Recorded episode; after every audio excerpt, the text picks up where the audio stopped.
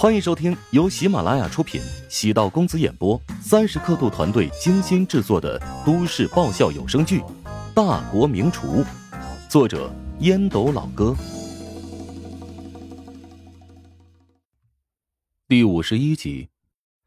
女婿很强，那是棒棒的，但是女婿若是太强，不甘于辅助自己的女儿，那岂不是会出现很多未知的变化啊？当然陶南方也不是太担心女婿会失控，因为这家食堂生意再好，创业投资人那也是自己，他可以让他何时生，也可以决定他何时死。外面看上去倒是很热闹，会不会都是托儿商家玩饥饿营销那套啊？等待了半个小时，人群中逐渐有客人开始不满。哦哟，肯定是饥饿营销。哎呀，老子不等了，太浪费时间了啦！爱等不等，等不及的赶紧滚，请给我们后面的人腾位置。说要走的人立马低头，不再多言。40分钟都等了，当然要继续等下去啊，否则不是前功尽弃，说不定下一个就轮到自己了。乔治虽然没有采用饥饿营销那一套，但现场人太多，却营造出了等同的效果。这华夏人呢，便是如此，喜欢凑热闹，越是人多的地方，越是喜欢朝那里挤。尤其像是饭店这种场合，人数越多，说明他的菜味道越好。相反，如果一个馆子没有任何客人，只会恶性循环，劝退那些有意向的客人。啊，终于等到我了，特地赶早，没想到还是等了近1个小时。一个穿着黑色雪纺上衣、黑色宽松裙裤、气场十足的女子摘掉墨镜走入其中，身后跟着一个男人。男人穿得很正式，看样子不像是男友，更像是保镖。把你们店里的招牌菜全部上一份。女子坐在不大的位置上，与年龄不小的服务员说道：对不起呀，今天大部分菜都已经销售完毕，只剩下几种可选了。服务员耐心的解释，女子有极好的修养，但也是忍不住生气，暗忖这家店未免太有个性了，让客人在外面等了那么久就算了，还告知菜可选的品种没有多少。要不是等了这么久，女子真的特别想一走了之。行吧，见样来10道菜。10道？您这儿好像只有2个人呢，我们家的菜分量还是挺足的。让你上10道，你就上10道，那么多废话干什么？保镖模样的男人不耐烦地说道。服务员尽量礼貌地告知：不好意思，因为今天客人来的太多，所以食材限量供应，你们只有2个人，所以最多只能上3道菜。那就上3道菜吧，2荤1素，随便做什么。女子懒得和大妈争议，等大妈离开，冷声说道：哼，今天这场体验还真是糟糕透顶。梅姐，就冲这家店的服务态度，只能打差评。这家店是徐老师推荐的，他从来都没有让我失望过，但这一次恐怕要破例了。梅姐重新戴上了墨镜，等菜的时间比想象中要短暂。阿姨服务员将2菜1汤端上来，男人看着3道菜，忍不住笑了。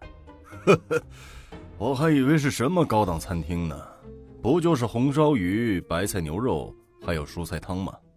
这任何家庭都可以做得出来。288元、388元、488元，这3道菜加起来却要近1000块，你们这跟抢钱没什么区别啊。梅姐摇了摇头，将1次性筷子拆了，尽管看不清眼神，但难掩失望的情绪。以他的经济实力，人均500并不算太贵，但在这样的环境，面对这么简单的菜肴，还是有些心里不平衡。这是一家黑店呢。梅姐正在准备吃一块鱼肉，色泽还是挺不错的，隐隐的冒着热气儿，香味儿虽然不是特别浓郁，但还是隐隐约约的飘入鼻子里。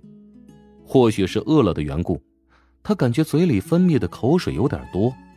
筷子被男人挡住。梅姐，还是我先试吃吧，我怕这饭里有毒。哼，两种可能，难吃或者好吃，跟毒扯不上关系。男人却坚持要自己先吃一口。鱼肉送入口中，他的表情突然开始变化，眼睛仿佛在变大，嘴巴紧紧地闭着，牙齿在疯狂地咀嚼，喉结滚动，鱼肉进入腹中。味道如何？好吃，这不是一般的红烧鱼啊。男人连忙去夹第二筷子。梅姐对男人前后截然相反的变化感觉好奇，连忙尝了一口鱼肉，一股特别的鱼肉清香在舌尖瞬间爆炸，纯粹的鱼肉香气唤醒了沉睡已久的味蕾，仿佛在告诉他，这才是红烧鱼真正的味道。梅姐迫不及待地去尝试第二道菜，白菜，爽口解腻，牛肉口感极佳。她没想到自己竟然没有躲过真香定律啊！更没想到，看似简单两道家常菜，完全征服了自己刁钻的味蕾。再喝蔬菜汤，从来没有想到，蔬菜汤可以表达出如此富有层次的滋味。或许混合着10几种蔬菜的味道，但完美的融合为一，形成杂而不乱的美妙层次感。梅姐再抬头看对面的男人，他嘴里塞满了鱼肉，尴尬地冲自己笑。梅姐哭笑不得，倒不是嘲笑自己的伙伴，而是她第一次因为食物分配不公平，对方吃的太多，自己吃的太少，而产生了嫌隙的感觉。梅姐，这太好吃了，我为我刚才的话感到羞耻，只能说我眼光短浅，果然您带我过来吃饭的地儿都不赖，虽然价格贵了一些，但是它有贵的道理啊。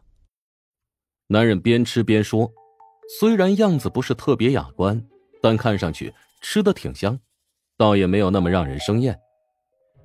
梅姐靠着良好的修养，按住了肚子里蠢蠢欲动的馋虫，越发好奇这家别出心裁的网红食堂老板是何方神圣，而能将家常菜做得如此惊艳的大厨，又是哪里来的高手？时间继续往后推进，尽管乔治做了充分的准备，还是低估了网络带来的巨大商机。当冰箱储藏的最后一把蔬菜、最后一块鸡翅、最后一根葱被消耗完毕，乔治不得不跟大家宣布，因为食材的全部用光，今天营业到此为止。排队的客人纷纷离去，周冲将大门关上，所有的工作人员开始整理打扫卫生。欢呼声从远处传来，今天的营业额算出来，想必是了不得的结果，单日销售达到了236896元，扣除基本运营费用，毛利在15万左右。这个数据实在是太可怕了。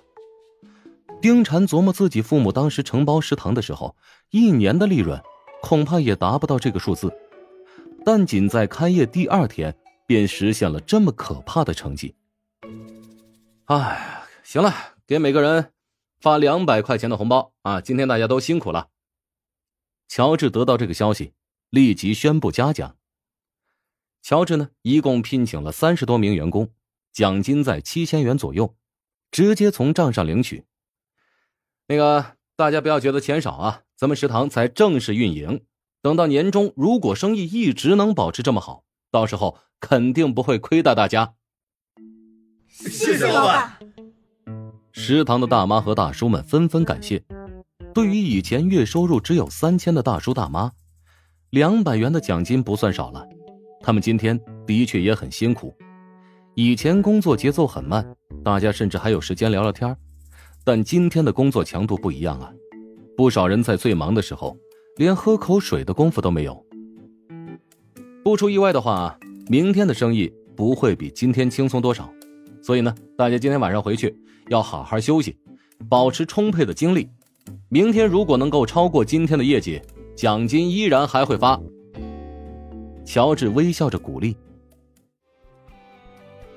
本集播讲完毕，感谢您的收听。如果喜欢本书，请订阅并关注主播。喜马拉雅铁三角将为你带来更多精彩内容。